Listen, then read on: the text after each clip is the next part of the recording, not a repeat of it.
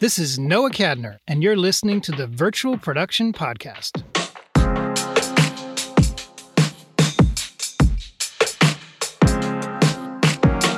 Darren Hendler is director of the Digital Human Group for Digital Domain, the visual effects studio founded by director James Cameron. His team is responsible for some of the most iconic digital characters in cinema. These include Thanos from The Avengers, the Beast from Beauty and the Beast, and Davy Jones from Pirates of the Caribbean. Hendler first discovered his interest in digital humans through a tangentially related subject during college in his native country of South Africa. I was studying electrical engineering because I really wanted to build robots and I loved robotics. And while I was at university, I saw my first 3D graphics and 2D morphing. And it changed my life. So you can morph one person into somebody else, or these, I think something were like fractal terrain builders and things, where you were generating these artificial worlds and things like that on a computer. I was just completely blown away and decided that's really what I wanted to do. Hendlers university didn't offer courses in computer graphics, but that didn't stop him from pursuing his interests anyway. Slowly started shifting more and more into that realm, doing more and more work at home on my own, doing little animations, creating 3D graphics, building lots and lots of Phong shaded toruses at home. I slowly moved into commercials, especially on creatures and characters. That's an area that I've always really, really loved doing. A lot of the work I started with originally was in commercials in South Africa. And from there, I moved to London to work in the commercial industry there and work on game cinematics, and eventually found my way over to the United States to Digital Domain. Hendler found plenty of challenges working with digital characters for nearly 20 years at Digital Domain. Lately, he's been at the forefront of the studio's real time animation efforts, which has reminded him of his earlier work with game cinematics. Things very much have changed a lot since then in what's possible to do for like game cinematics and the quality level and the disparity between what you're seeing on feature films to what you're seeing in game cinematics and even in some cases in game that's changing dramatically. And that's been a really interesting thing for me to see this sort of shift and shift back of a lot of the industry. A lot of people that have always been working in film based visual effects moving back and across into more real time applications as well. Hendler's day to day work includes intensive research into new technologies to create more realistic digital characters and thrill audiences with visuals they've never experienced before. So we're building digital human technologies for our film releases. This could be new technologies for facial capture, new technologies in skin rendering, muscle and skin deformation. But we're also developing technologies for real time too. Could we use this on a game or a game cinematic or in engine? Or could we use this for virtual production? We're doing a lot of work now with neural based rendering, things like deep fakes and all of that world of things as well this whole package of digital human technology now is becoming sort of really sought after, not just in visual effects and not just in games too, but also in sort of other tech applications as well. Building autonomous humans and things like that require a realistic digital human. And so we try and keep an eye to all of them simultaneously and do development that really sort of helps advance our digital humans across all these different platforms. Digital Domain adopted a hybrid approach to create increasingly complex and next generation imaging techniques, combining elements of software development and filmmaking. It's very, very important to make sure that you've got several different people involved in that. And so, a great example of this could be facial capture, right? So, we've got software engineers working on like, how do I turn these images into 3D facial expressions accurately? But you also want a rigger to sort of be there defining, well, how would I actually use this? And at what point does this become usable to me? And an animator simultaneously saying, well, yes, I would use this at this point, or no, this is not nearly good enough, and a facial modeler to say these expressions coming through are being warped and distorted and not working. And so all of our teams are this sort of hybrid conglomeration of different people where everyone's communicating constantly together, all of them tasked with solving that same problem. And that has been game changing in many ways in what we've been able to do in that collaboration. Often we see these teams spinning off on wild new ideas that we never really expected and coming up with their own things, but together as this team of people. Also, really beneficial to that is that at the end, it's not then our software teams, our research teams trying to enforce a technology on people that don't want it. This has been co developed with the teams that are going to be using it, and specifically the people on the ground that are going to be ushering this into production. As an example, Hendler points to the massive amount of work performed on Avengers Infinity War and Avengers Endgame. I know what it's like to lose. Feel so desperately that you're right. Yet to fail, nonetheless.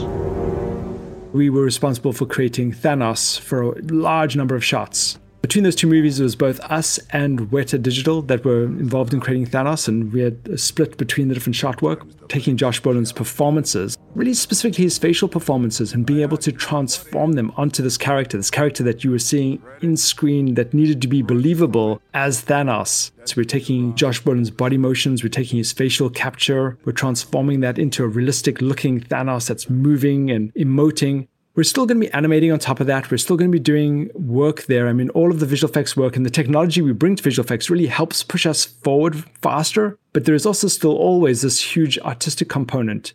The key to this, though, is what we really try and do is try and set up our artists to a better state, that they're delivered something that they can now start really refining the details on there.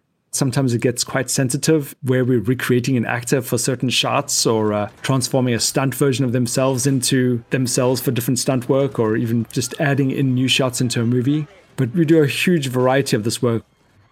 Digital Domain's ongoing research efforts often pay off in new approaches to common effects techniques, resulting in greater creative freedom for filmmakers and actors.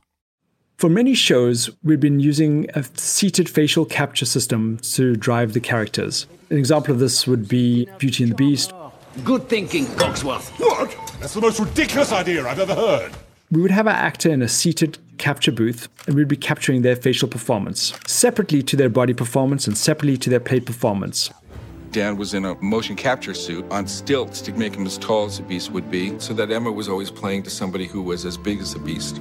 We would then use the capture of the actor's face and then use that to drive the creature's face. But that whole system doesn't work great. Yes, we can get pretty good data for the actor's face from the seated capture, but the actor's never really delivering their best performance. Generally, their best performance happens when they're live on set with the other actors, they've got their right timings, they're delivering the lines of dialogue, and that's really the performance you want. And so we'd been developing technology to use a helmet camera and an actor with markers on their face, and not just using those markers to create a solve to a facial rig, but actually generating very dense point cloud of the actor's moving face. So we can actually capture all the nuance and subtlety from their performance, but while they were live on set with other actors. And so we had done a several proof of concepts of this technology. And as we were busy talking to Marvel for Avengers Infinity War, we were showing them what this vision would look like. The kinds of performances we could get from the actor instead of having to do it post and being able to capture them live on set and what they would look like. And they got very, very excited about that technology. Because the problem is, before that, especially with a lot of the virtual production we were doing, we'd send our actors onto set, doing all of their capture, facial capture, body capture. Maybe they've seen some concept art of what the character is going to look like. Maybe they've seen a little bit of previs of what it's going to look like.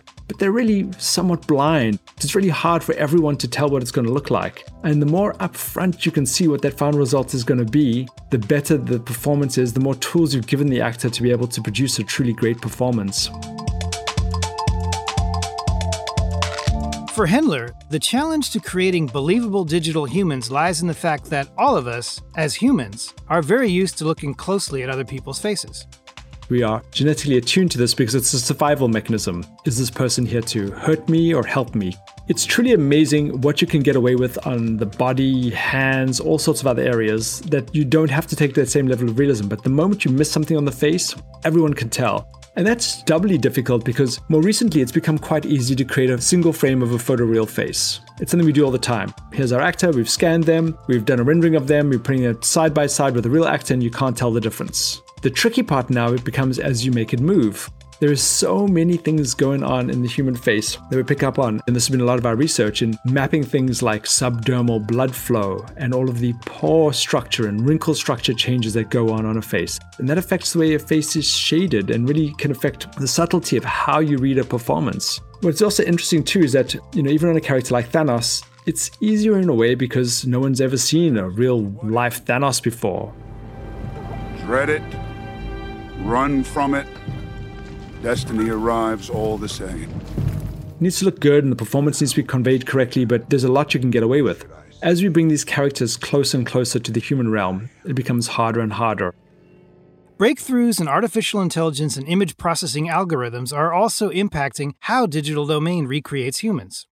Is this whole world of neural rendering tied to areas like deepfake, what we're starting to do is starting to use a combination of CG and real imagery of an actor. You're basically teaching this neural network what is a realistic version of this person almost as if you're training up a painter. Imagine you had a person that was a fine artist who was able to paint faces realistically. Imagine they spent 10,000 years learning how to paint one person's face from different angles and different lighting conditions. And they were just so attuned to what makes this specific person's face look real and move realistically. And so we're starting to build these type of networks now that we can take CG that's maybe not all the way there, and put it through these deep learned networks where we can then further refine and tune it. So what comes out in the end is something that looks more realistic to that person or more realistic to a human. And this is helping us push that much further because trying to figure out and correct and fix every little detail in CG to make a human face look fully real is extremely, extremely tricky. And some of these new techniques in neural rendering are really opening up brand new doors, allowing us to do this much faster and much quicker than we were ever able to do it before. As with the entire world, the COVID 19 pandemic forced Digital Domain to switch to a remote workflow and alter how it approached tasks like stage work and motion capture. But according to Hendler, these challenges also led to significant changes to their process which aren't likely to ever completely go back to the way things were done before. We've had productions where we've had the director in a completely different country, the art director in another country completely as well, and different members of the team in completely different locations. So we have these systems where we're able to stream multiple 4K feeds of all the different aspects of the production. So people are able to sort of direct things, see what's going on. We have large screens for our directors and others that are important that the actors can walk up to and talk to them. Directors can see the views through many different cameras simultaneously, views of the helmet cameras as well. It's all worked remarkably well. Now, we're never going to get to the point where we just have actors and no one else on the stage. We still need a lot of people there with them. We've really been able to cut down a lot of the crew size and everything. Looking to the future, Hendler sees the rise of real time animation tools playing a critical role in the way actors and their digital avatars interact. Ideally, what we want to do is to be able to have a live on-set representation of this is what that result is going to look like. So that everybody's able to judge that, the actor's able to tune and adjust their performance and make it more of their own and make it fit more to what the filmmaker's vision is. We want the actor to feel natural. They're playing a character that's going to have different proportions and things like that. But we really want a natural performance. The more the performance becomes awkward or uneasy, the more that always translates through to the motion. Do you really want to get more of the subtlety to really bring out the nuance of a character? Epic recently released MetaHumans, a tool that enables the creation of highly realistic and easily posable human characters. MetaHumans are high fidelity digital characters created by you, the user. Hendler sees plenty of uses for MetaHumans. If I've got several different digital characters I need in the background or something like that, I can generate them really quickly and easily. This definitely gives you a very, very quick and immediate leg up. One thing we're also very excited about is we're developing some newer facial capture technologies that would work straight from a webcam or a single camera or an iPhone, looking at how some of that retargets to metahumans. Because at that stage, I think things become very game changing. When we can have any animator or any uh, game content producer at home suddenly just start recording material they want with their webcam and transferring that into realistic facial performance on a digital human or digital character, or I have my actor at home just live broadcasting material to me, and I'm going to use that directly in the movie because I'm able to get very accurate, articulate capture for their faces and everything. And so this is this whole new realm of these technologies, all very tied to machine learning, deep learning. These same technologies are going to be used for virtual production. Okay, here's my actor. I've got a camera focused on my actor's face, and suddenly I'm producing a realistic performance that we can actually look at and judge how that's going to translate onto my character, onto my human, or so on. No discussion of digital humans would be complete without deepfakes, where footage of one actor's face is completely replaced with a different actor's face. It's an advanced form of artificial intelligence, which can be used to manipulate faces and voices. In Hendler's view, the technology brings not only great power, but also great responsibility. Deepfake, or what we call neural rendering, is going to change the way we do production. At Digital Domain, we already are very invested in that technology and our own versions of all of those technologies as well. You're transforming one person's face into a different person's face, immediately that performance comes through so accurately. And that is something that's so hard to do in CG. What you've seen on the web from a lot of deepfakes that's been very limiting is that you're just transforming just the faceplate. But that doesn't make up a whole human. And so you're pasting one person's face onto another. And it works really, really well if you've got two people that got the same head proportions and face proportions, and really, really badly if they don't. But we've been able to do full head transformations too, where we're actually sort of completely modifying one person's head into another person's head with this technology. Digital Domain also found ways to apply deepfake and neural rendering types of technologies into de aging, which has always been challenging to accomplish. We recently did a PSA for the Malaria No More, where we took David Beckham and aged him 30 years. We have defeated humankind's oldest and deadliest enemy, a disease that has killed billions. We're capturing David Beckham's performance, but we're also capturing another standing at a different age. We're able to use this technology to say, keep David's face shape, keep David's performance, keep David's underlying anatomy, but let's use the dynamics and skin detail of this older person to this age level. And that's amazing. We worked on um, the curious case of Benjamin Button. Is it like growing younger? I can't really say. I'm always looking out my own eyes. And that took us years and years to age Brad Pitt in CG. With this technology, we were able to do this, and I think we had like three to four weeks to do this production we were able to turn that around so quickly. Because everything is evolving so rapidly, Hendler is always looking to the more profound implications of the technology.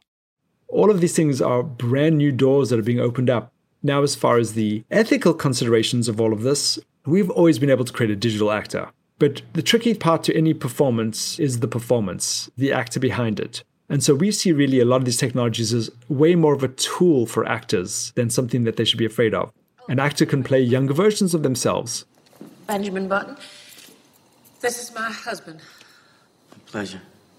Before that was much harder, or a stand in would be doing it, but now the actor could be doing it. And so there are so many instances of this technology where this technology becomes a tool for telling better stories and less about, oh, I'm creating an artificial person because you can create something, but the performance behind it has to come from an actor. It has to be driven from an actor's performance. And in order for it to be something people want to watch, has to be a truly good performance behind it.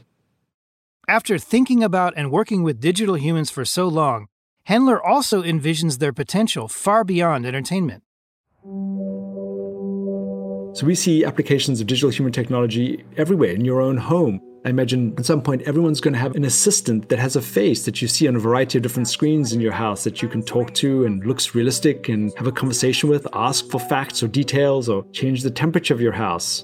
We're also currently building autonomous humans as well to sort of help people in a wide variety of different applications, right? It could be a medical interview to get facts and things before you meet the doctor. It could be helping you and assisting you with technical problems related to internet. And what we're seeing is that there's a much greater engagement with people. Instead of just chatting to a chatbot or some entity, actually being able to engage and talk to somebody who's going to talk to you that feels more realistic, even if there is an artificial chatbot engine behind it. And of course, since we're talking about game engine technologies, there are plenty of potential uses for digital humans in video games and in live music experiences. We've seen game engines advance to such a huge state that people are demanding more and more realistic humans in games. Performances the same level of what we are seeing in feature films, but delivered on game characters. If you can hear this, you are our last line of defense. We're currently doing a lot of that work now too for some next generation games, delivering sort of millions and millions of frames of articulate, realistic face and body capture, real time concerts of people that are no longer here, where you've got a live actor that's playing a version of a singer. He brought the late rap legend Tupac Shakur on stage in virtual form for a live original performance generally all these things we do with the permission of the family and working with key members of the family to do it. But this is again another thing that people are really interested in doing. And we've seen versions of these that are pre-recorded, right? Where we've captured somebody and six months later we're able to produce it. But these would be live. Somebody's behind the stage talking live to the audience as if there was somebody else. Hendler also sees new areas of virtual production that AI and digital humans can enhance. The possibilities are profound.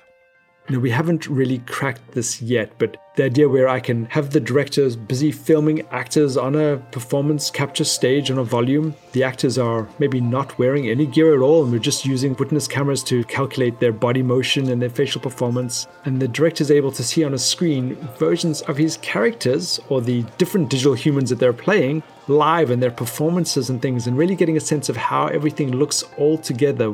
There'll be a lot less left up to the imagination. We'll know a lot more as we're busy filming it. But we do have some big hurdles on that side, especially in the virtual production side, to overcome before we're really at that point.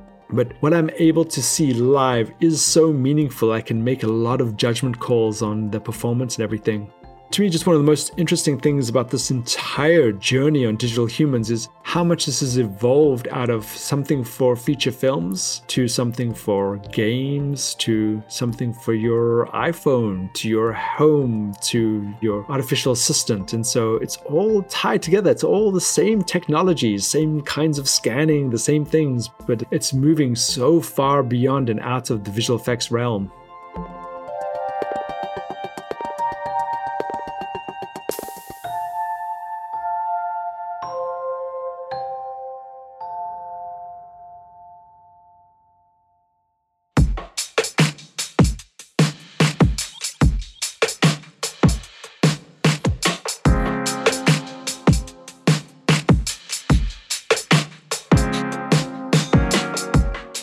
Been listening to the Virtual Production Podcast. Thanks again to my guest Darren Hendler from Digital Domain for joining us. This episode was written and hosted by me, Noah Kadner. This episode was edited and mixed by Corey Abel. The Virtual Production Podcast is a co production of The Virtual Company and Abel Cine. We love virtual production and would also love to work with you. So please visit our websites and drop us a line if we can help. You can find us at abelcine.com and thevirtual.co. This podcast also wouldn't be possible without Descript, the most fun you'll ever have editing audio as text. Try it now at descript.com. Please also let us know if there's a subject or a guest you want us to have on the show. And if you like what you heard today, please consider giving us a five star review, subscribing, and telling all your friends about us. Thanks again, and see you next time.